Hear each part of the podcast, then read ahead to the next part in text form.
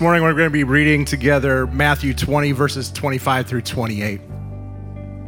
Jesus called them together and said, You know that the rulers of the Gentiles lord it over them, and their high officials exercise authority over them. Not so with you. Instead, whoever wants to become great among you must be your servant, and whoever wants to be first must be your slave just as the Son of Man did not come to be served, but to serve, and to give his life as a ransom for many. This is the word of God. Please be seated. Um, I wanted to share something this morning. I, I, asked if I could read this morning's scripture um, to mark a, a, very significant day for me. Um, there was a good friend of mine, grew up in Los Angeles, named Dante. He was a gang member. He was a pretty notorious gang member and uh, he went to jail for three and a half years for crimes that he committed and pled guilty to. Uh, but while he was incarcerated, he found Christ. He was baptized, and he wanted to get out of that life and change and go forward as a new creation in Christ. And when he got out of jail, we did what we always did we had a party. And that whole day, he was telling all of his knucklehead friends, myself included, about how good God is. And we were so lost, we kind of laughed it off and made jokes because we were all scared. That night at 11:47 p.m., Dante was shot and killed in a drive-by shooting. Whether he knew it or not, he planted a seed that day that wouldn't take root for a few years when we relocated to Illinois. Lisa and I found Christ with the help of a marriage counselor because I was a mess. When that happened, he started the transformation work that continues and will continue the rest of my life. He blessed us with a ministry called Ink 180. This month, we celebrate 10 years of ministry through Ink 180 together.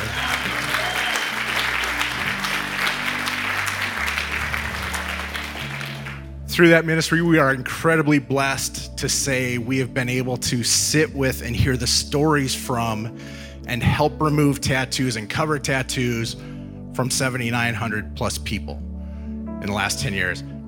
I wanted to share this today, not because of that, but to talk about the importance of putting a seed in place because you never know what's going to come from it, no matter who you are.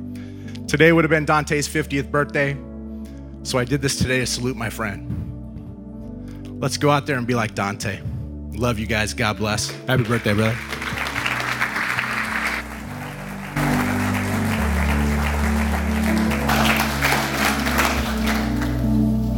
Chris, thank you for sharing that story in the life and legacy of Dante. Can we pray together? God, we're grateful to be able to gather in this space. And thank you for the lives of those who've gone before us that took that brave step of sharing their faith with us. We would not be here today without the parents without the youth leaders, without the friends, without the mentors who shared the gospel with us. And so thank you for their faith. Thank you for Dante. Thank you for the ministry of Ink 180. Thank you for the Holy Spirit in each and one of our hearts that gives us the courage to live and share the hope that you've given us. We love you. And it's in the name of Jesus that we pray. Amen. Amen. Well, hello, Hope Collective. It's so good to be with you. Hello. Uh, my name is Alex. I am one of the pastors of the Hope Collective. I haven't gotten a chance to meet you yet. Uh, so, whether you're joining us on campus or online, we take these opportunities together to glorify God for everything that He has done in the past week, everything that He's done in us in that time, and all of the things that He's inviting us to be a part of when we leave these doors, because God is at work and He's invited us to be a part of what He's doing. If you're just jumping in with us, we are coming to the tail end of a series called That Church, where we are talking about the kind of church that we believe God is shaping us into, the type of people He has made us, and the life that He is inviting us to live together with Him. And so we're talking about these values, these living values that we have that inform what we do and why we do it. And we've spent the past six weeks, six, seven weeks talking about what does it look like for us to live like Jesus is our hope. What does it look like for us to live like people are our passion? that worship is our response, that community is our design, that faith is our foundation, and that generosity is our norm. And I wish Dave was here so I could get a gold star for remembering all six of those. There's two left. So the next two weeks, uh, we have the privilege today of talking about what does it mean that serving is our privilege. And I got to share a story about this because anytime I am speaking, I'm always looking for opportunities not just to talk about something, but to live it out. So it's been on my radar this week of what are some ways that I can actually practice this idea of serving that we see in the life of Jesus. And last weekend, we had our annual marriage event with the Hope Core Marriage Ministry. How many of you were here for that? Okay, that was a good time. It was a good time to be together. And so we got to hear from Blaine. We got to have some time together. I had the privilege of speaking at that event, and now I have the privilege of speaking this morning. And so this past week, I've had these ideas of marriage and serving on my mind and looking for ways that I could serve my wife. So earlier this week, it was probably a Tuesday, Wednesday, very full day, lots going on. And so we get to the end of the day, we have dinner, and we're doing our after dinner chores and getting ready for the end of the day. And I go into our room, and there's a basket of laundry on the bed. And this is a system that we have. Where you put the basket of laundry, those of you that know me are not surprised by this at all. Systems save you stress, time, energy, and money. That's all I'm saying. So we have a system where you have a basket of clean laundry, it goes on the bed, and you know you have to put it away before you go to bed because if you don't, it stays there. And so this is a system that we have. You have to put away the laundry. So I walk in, I'm like, this is it. This is my opportunity to serve my wife. I can put this laundry away. And so I start putting away this laundry, and I'm like, man, serving is my privilege. I'm gonna hang that up. Being like Jesus, I'm gonna put that in the drawer. And gradually it starts to dawn on me that the things that are coming out of the hamper were worn pretty recently. and they look coming out of the hamper a lot like they looked going into the hamper. And so I go into the kitchen, and I'm like, honey, talk to me about the laundry on the bed. I've been putting away dirty laundry. And the most embarrassing part of the story isn't the fact that it happened, it's how long it took me to realize that it was happening. I'm like, man, that's a wrinkly shirt. Serving is my privilege. Let's hang it up. That smells funny, being like Jesus. Let's put that in the drawer. So then I served my wife by fixing the problem I created, so now I'm kind of in a wash for the week. All that to say, serving isn't easy and we're all still learning. So I'm looking for these opportunities to serve, to come into this space not just thinking about serving, but how do we actually live this out? How do we drop this from an idea to something that settles in our hearts, something that we care about, and something that we actually do from that place? And so this morning, we get to talk about serving not just as an idea that Jesus talked about, but as a lifestyle that he lived. Not because he had to, but because he chose to. And so this morning, we'll be talking about what does it mean that serving is our privilege? Where do we see it in the life of Jesus, and how does his example challenge our perspective on serving? That's our roadmap for today. What does it mean that serving is our privilege? Where do we see it in the life of Jesus? And how does his example challenge our perspective on serving? When we have this conversation about serving is our privilege, we need to be really careful on the front end to talk about how are we defining these words. And there's a reason for that. When we came up with these values a few years ago when we were thinking about what is God calling us to become? What does He want us to be? What is He inviting us to embody that we see in the life of Jesus? We came up with this idea of talking about serving as serving is our privilege. But here's the thing words change in terms of connotation and tone and definition over time. There were words that we used in America 50 years ago that we don't use anymore or we use in different ways because the meaning of word changes over time. And both of these words, serving and privilege, have taken on very specific cultural connotations that we need to address in order to talk about what does it actually look like to live in the serving that Jesus lived. Culturally, outside of the restaurant industry and church world, serving has a very negative connotation. Serving is what those without power do for the benefit of those with power. And so you have serving and servants and slavery and servitude and all of these words that are really essentially power plays from one group of people against another. And then we come to this word, privilege, which has taken on very negative tone over the past couple years. And when we talk about this idea of social privilege, the idea is the unfair advantage that is afforded to those of a certain class, income bracket, ethnicity, heritage, what have you. And so when we say these words, serving is our privilege, there's so much cultural noise that comes into our understanding of these concepts that we have to call it out, we have to address it and say, this is what society would say this means, but we're not defining these terms based on culture or society. We're defining these terms by what Jesus said and what Scripture says. So when we talk about serving, is our privilege. When we talk about serving, we're not talking about how one group of people is forced to work for the benefit of another. We're talking about the opportunity that someone has to act on behalf of the good of another. That's what serving is, bottom line. Serving is acting on behalf of the good of another, not as something that we are forced to do, but as something that we choose to do. And when we talk about this idea of privilege, we're not talking about it and loading it with the idea of social privilege and unfair advantages. We're using it to refer more to an uncommon opportunity. Similarly to how we would use the words blessing or honor. It is an honor to be here today. It is a blessing to be here. It is a privilege to be here. This isn't something that everybody gets to do. And those who do get to do it don't get to do it very often. So it is a good thing that I'm grateful for to have this uncommon opportunity.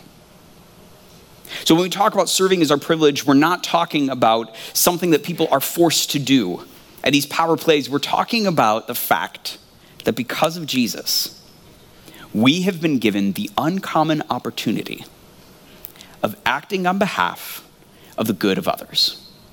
That's what we mean when we say serving is our privilege. That because of Jesus, we have been set free for the uncommon opportunity of acting on behalf of the good of others. So, where do we see this idea? In the life and teaching of Jesus. We're going to talk about three stories from Jesus' life, three different gospels, but all helping us round out this idea of what does it actually look like that serving is our privilege. The first story that we're going to go to is in Matthew 20, verses 20 to 28. The story goes that Jesus is with his disciples these 12 men who are journeying with him, who he is teaching how to live the good life the way that God defines it. What does it look like to live in the kingdom where God is king? And as they're going about their travels, two of these disciples, James and John, for some reason, have their mom with them. And mom approaches Jesus with a request. And she says, Jesus, when you come into your throne, when you come into your kingdom, when you take the top spot of power and authority, can my boys sit on your left and your right? Can they be the ones who have the spots of power and authority right under you? And Jesus graciously responds, You don't know what you're asking. And you don't know what it's going to take for me to complete the work that God has sent me to do. And James and John pipe up, which is weird because most of us in this room, if our mom approached Jesus to ask for anything, we'd be like, Mom, you're embarrassing me in front of Jesus. Stop it. But they're like, Yeah, mom, mom asked, and we can we have that? So Jesus says, You guys don't know what you're asking. He's like, well, Of course we do. We can do it. And the scripture tells us that in verse 24 that the other 10 disciples are ticked because these two, his mom, asked what everybody else was thinking. They all wanted to sit on the right and left of Jesus, but you're not supposed to tell him. And these guys go talking about it. And it says that they're indignant, they're upset. And then in verse 25, we have Jesus say this He calls them together and he says, You know that the rulers of this world, they lord it over their people, and officials flaunt their authority over those under them. But among you, it will be different. Whoever wants to be a leader among you must be your servant, and whoever wants to be the first among you must become your slave. For even the Son of Man came not to be served, but to serve others and to give his life as a ransom for many. In this moment, Jesus is teaching something that is flipping their perspective on serving upside down. That the good life, according to God, what it looks like to live into his kingdom, is not a life lived demanding that others serve you, but is a life that is given to serve and act on behalf of the good of others. So much so that the Son of God himself would take the lowliest position and actually give away his life for the benefit of others. He's changing the way that they're thinking about serving, that serving is not something that we demand from people, but serving is something that we offer to others. And it would be one thing if Jesus just talked about this and this was just an idea, but Jesus actually lives this out. And so we go to another story from the life of Jesus. This is in John 13. Probably one of the most famous examples of Jesus serving others outside of him giving his life on the cross. It is the night before he will be betrayed and eventually crucified. And so he's sharing a final meal with his disciples. These men that he has journeyed with for the past three years, sharing the celebrations and the sorrows and the joys and the struggles and the teaching again and again and again and trying to help them understand what he was doing. And the scripture tells us that having loved them for all that time, he loved them to the very end. And so, he got up from the table that they were laying at. He took off his robe and he wrapped a towel around his waist.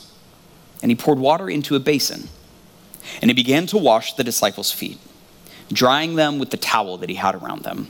Now, this idea of foot washing is very strange to us, but was a common practice in Jesus' day as an act of hospitality. It was something that you were supposed to do when guests came into your house. You did one of two things. You either provided a wash basin for their feet and a towel for them to dry, or you asked one of your servants to do it. And there was a reason for this because all the roads in Israel and Palestine, they're dusty, they're dirty, there's animals using them as well as humans, and everyone's wearing sandals. It's gross. And so you would provide a place for your, your guests to wash their feet. And the picture that we get in Scripture is these 13 people, the 12 disciples and Jesus, walking to the upper room with a wash basin next to them and walking right past it, not taking the time to wash their own feet, but anticipating that someone from their number would be the one who washed their feet. And so everyone's at the table looking around, waiting for the low person in the group to take that move, to wash their feet, to be that servant. And in that moment, Jesus gets up. He takes the basin, he takes the towel, and he begins to wash their feet. And he gets to Peter. Peter's a bit of a loudmouth. He's opinionated, he's impulsive. Jesus comes to Peter, and Peter says, Whoa, absolutely not. Jesus, you're not washing my feet. That's beneath you. You can't do that. And Jesus says, Peter, if you don't let me wash your feet, if you don't let me serve you, you're not a part of me we don't have a relationship. And so then Peter swings to the opposite direction. He's like, well, then wash all of me. Like, do the whole thing. Peter, I need you to focus. I'm trying to make a point. We're just doing feet right now, okay?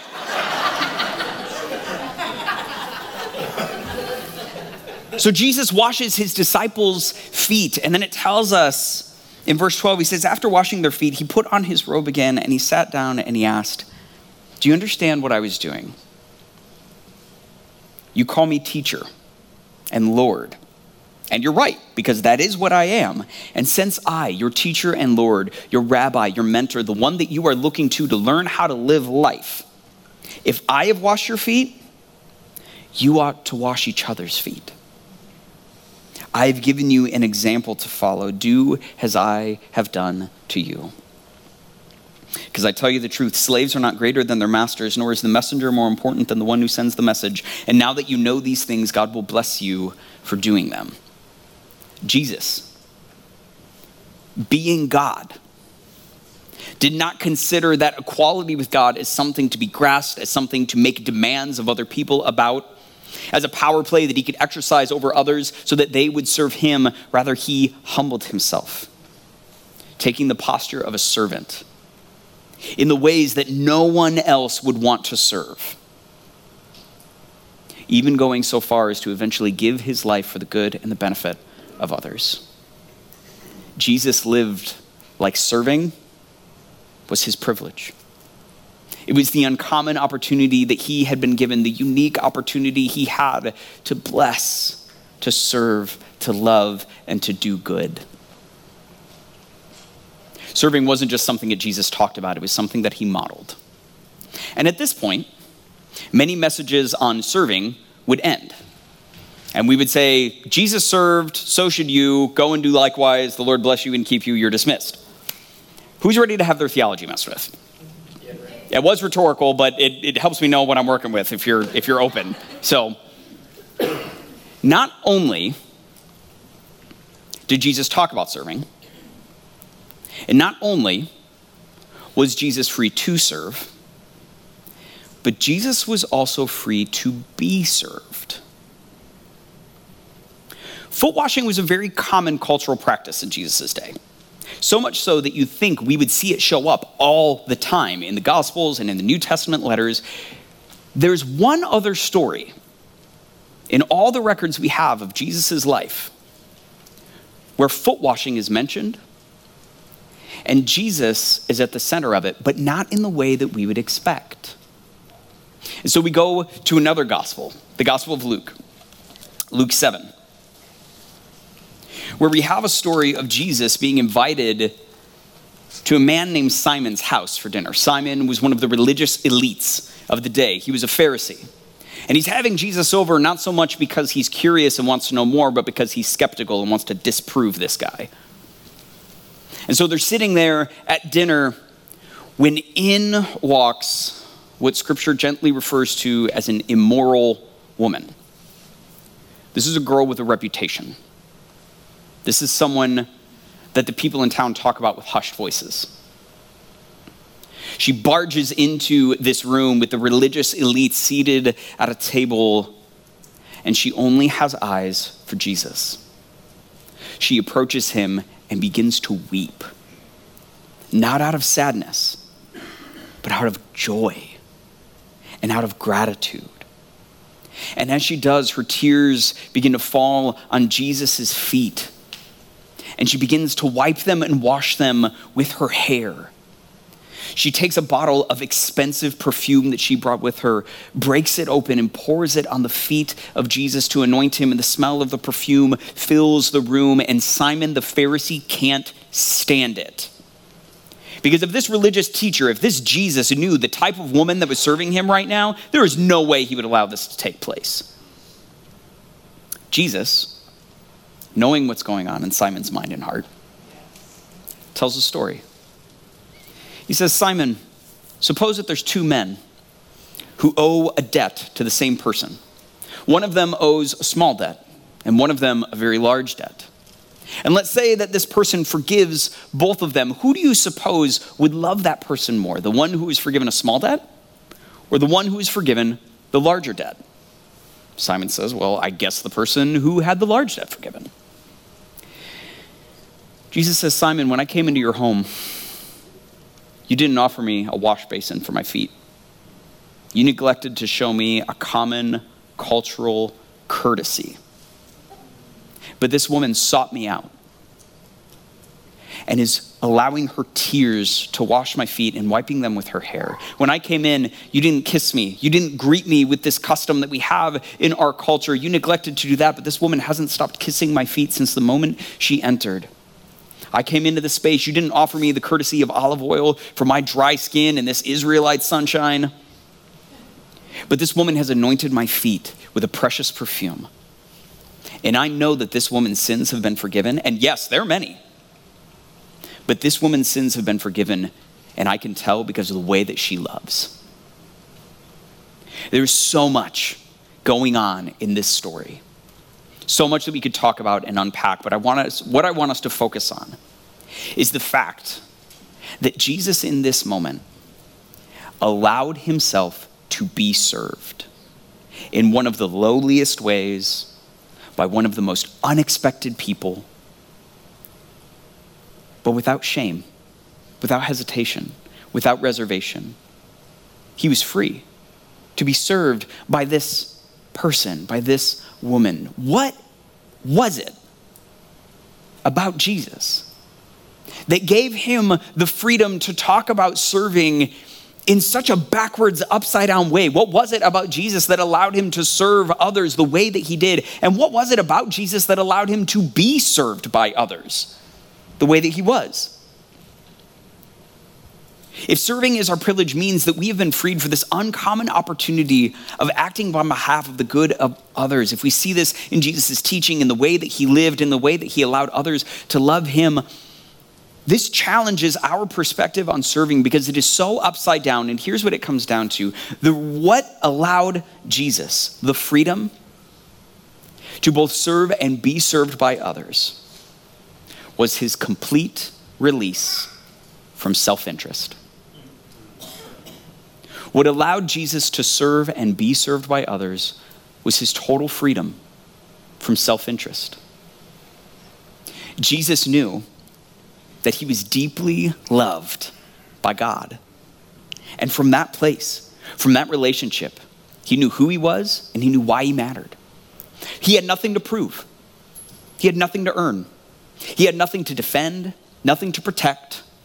He was free and he, in that freedom, was able to do good to others without demanding good for himself.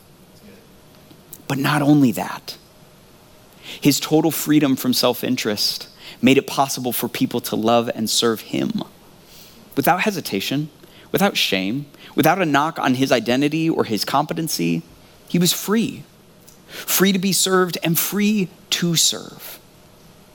And in the life of Jesus, what we see lived out, and if you don't get anything else from this, I want to plant this seed in your minds because this is what it comes down to. Serving is our privilege because self interest was our prison. Serving is our privilege because self interest was our, pres- our prison. Self interest is the opposite of love. Self interest says, I am out for my good, even if your good has to get trampled on in the process. So you will serve me. Or if I serve you, it's really going to be about me. And self interest comes in and creeps into our life because we believe that we have something to earn. We believe that we have something to prove, that we have to make something of ourselves, that we have to look out for number one. And so we take care of ourselves because nobody else is going to, or we take care of everybody else longing for someone to take care of us. Self interest is at the core of all of this, and we spend so much of our lives living that way until we meet Jesus. And in Jesus, we're given a new life. We're given a new identity. We're given a new status where we don't have to earn anything. We don't have to prove anything. Life isn't about what we have to achieve for ourselves anymore. Life is about how we get to love others because we have been deeply loved. The problem is that self interest has become such an ingrained habit in each and every one of us that even though we have been set free, the bars have been opened, we still have to walk through them. We still have to leave that jail cell of self interest. Because self interest turns our serving others back in on us and makes it about us. So either we serve others expecting something in return or to gain something from them, or we refuse to serve others because it's not in our best interest. well, I really don't have anything to offer, so I'm not going to serve. Well, it's not really the right season for me, so I'm not going to serve. Well, that's not within my calling, so I'm going to take a pass. Well, that's convenient right now, so go talk to someone else. All of these things get in the way of our ability to serve others because they are turned in on ourselves. And our self interest prevents us from being able to serve others freely like Jesus did because we have something to defend, we have something to protect, or we have something to prove. Self interest does the same thing with our ability to not be served by others. And this one is trickier because those who serve others look a lot like Jesus because they're doing so much and they're serving well and they're being like Jesus in their ability to serve. Some of us are so like Jesus in our ability to serve that we have become unlike him in our ability to be served. And once again, it's because self is at the center of that. Well, I don't need you to serve me. I'm fine. You need to go serve those people. as if being served was a bad thing. Oh, I'm not actually worthy to be served. I haven't earned that right yet. So you should go direct that somewhere else. Oh, I don't need you to serve me because I can do it by myself. I'm completely competent and don't need any help, and your serving me is actually an offense against my identity based on my ability to get things done and not the character and work of Jesus. So you just move along.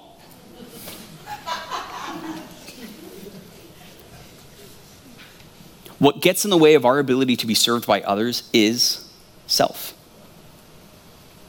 And the question that each and every one of us in this room has to ask ourselves when we are hesitant to be served by others is who is this really about? Because if someone is trying to be like Jesus by serving you, what if they're actually thinking less about you than you are? What if they're serving Jesus? You just happen to be the way that they're serving him. And for us to be approached by someone who's wanting to be like Jesus and saying, No, you can't serve me, we are Simon. Telling Jesus, You can't wash my feet. No, absolutely not. Or if this person is trying to serve Jesus by serving us and we tell them no, we're the Pharisee saying, No, absolutely not. You can't serve that way. When we prevent people and tell them no, we take away an opportunity for them to love Jesus by loving us. And who's that about? Because here's the thing when we live in this state of self interest, when it comes to our serving, whether it's in our ability to serve or to be served, when we live in that state of self interest, we are confining ourselves in a prison. And we are saying that we want to cut ourselves off from people's ability to love us and we are removing ourselves from an opportunity to love others by serving them. Self interest becomes a prison. But Jesus comes in and frees us for that so that we can live like serving is our privilege. It is an uncommon opportunity, a special opportunity that we have as followers of Jesus to act on behalf of the good of others, not because we are forced to, but because we choose to, because we have been loved. Galatians 5:13 Paul says these famous words. He says, "It is for freedom that you have been set free." The work that Jesus has accomplished for you to set you free from that desire to try and prove something, feeling like you have to earn something, but that there's something to protect or something to defend, being freed from that, that's the life that God has in store for you. And that freedom, you have been invited to use that not to turn it in on yourself and your sinful desires, but to serve one another in love. That is the freedom that each and every one of us have been granted because of what Jesus has done. It's the freedom that he invites us to live into. Because even though this idea is true, even though those prison doors have been opened, we still have to walk through them. And there is so much about our habits of self interest that have gotten into what we do that we are actually prevented a lot of times from offering help and asking for help. It takes intentionality to make that first move and to say, I want to do this, Jesus. I want to serve. I'm okay to be served. And so, what we're going to do at the end of service today is something brave and something that has a potential to be pretty uncomfortable. And some of you are thinking, oh my gosh, we talked about foot washing earlier. are we doing a foot? Let's diffuse that. We're not doing foot washing, okay? That's not happening all right? This would also be the perfect opportunity to do a volunteer push. Just text, serving is our privilege to 97000 and sign up for your. We're not going to do that either. Because this is not about that. Living like serving is our privilege is about the people that we're serving, about the people that are choosing to serve us, being open to them, sharing that with them and allowing ourselves to live in that privilege of acting on behalf of the good of others because we don't have anything to defend or prove anymore. That's all been taken care of. We're free. And we get to use that freedom as an opportunity to serve others. So here's what I'd like to do as the band gets ready to lead us in a time of responses. I want you to ask one of two questions. And before I give you those questions, I want you to respond to the one that you feel most uncomfortable with. One of these questions you will gravitate towards, be like, that's the one that I want to work with. And one of them you will shy away from and want to make some distance between you and it. I want to invite you to respond to the question that is most uncomfortable. The first question is this Who can I help? Who can I help? And this is not a how can I help question. This is not a where can I help question. This is a who can I help question. Because there are people in your life that God has surrounded you with that you have an uncommon opportunity to act on behalf of the good of. He knows who they are. Have you asked Him? The second question is this Who can I ask for help? There are some of us in this room who are really good at taking care of other people and have a really hard time of allowing others to take care of us. We think we can do it on our own, or we think we have to do it on our own. But because of the freedom that God gives, we actually have the opportunity to be seen and to be served. And it takes a move forward to invite people into that. And so, in this time of response, I want to invite you to respond to one of those two questions and then make a move towards that. Whoever comes to mind as someone that you can reach out and help, if you need to send a text message, if you need to go make a phone call, if there's someone in this room that God leads you towards, you have freedom to go talk to them during these next few moments. Who can I serve? Who can I help? And who do I need to ask for help? Some of you have been carrying a burden for a long time. And it might be that you just need somebody to talk to, that you need somebody to pray for you. You might have a material need, but there are people in this room, there are people in your life that God has surrounded you with to say, hey, I need some help. And here's here's why this matters. I've been praying all week in preparation for this message that there would be divine connections that happen today. Because can you imagine what a church would be like where each and every person lived in that freedom? The freedom to help, the freedom to be served. Can you imagine the kind of community? Can you imagine the kind of family that that would be? not just how we think about serving, but how we actually live it out. I've been praying for divine connections today, that the people who have the capacity to meet a need and the people who have a need would find each other. And I got to tell the story. In between services, I was on the phone with somebody who was watching online, and in response to this message, said, "Okay, God, I've I've helped a, I've been helped quite a bit lately." and I want to take a step and I want to help somebody else. Who's that going to be? Who is that person that I can help? Almost immediately, they got a text from someone else who had been watching online that said, I need help. I'm in a really dark place. And I need somebody to care for me and step out. And I haven't asked yet because there's shame, there's fear, there's scarce, scarcity. I need help. These are the kind of things that you can't plan. You can't program the Holy Spirit, you know? But this is what we do we listen.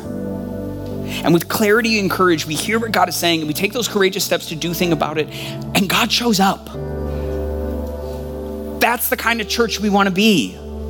Is a church that is free to serve and be served because self-interest is a prison. And we have been set free, and we get to use that freedom to serve others in love. And not only that, but to be loved by others as they serve us. So, those two questions Who can I help? And who do I need to ask for help? Will you take the courageous step of considering those questions today and then making a move towards that? We're going to create that space for that. We also have communion set up around the room if you want to respond in that way. But let's take this time to ask those questions. Can we pray together? Holy Spirit, we believe that there are things that you want to do in the lives of the men and women in this room, the lives of those outside of this space. And we want to make ourselves available for that. For the person asking the question, Who can I help? make that person very evident to them. Whether it's having someone reach out or you immediately bringing someone to mind, let them know who that is. And for the person who knows that they need to ask for help, make it clear where and make it clear who, and give them the courage to take that brave, vulnerable step of reaching out and saying, I need help. We trust you in these moments. Holy Spirit, lead us and help us respond with courage.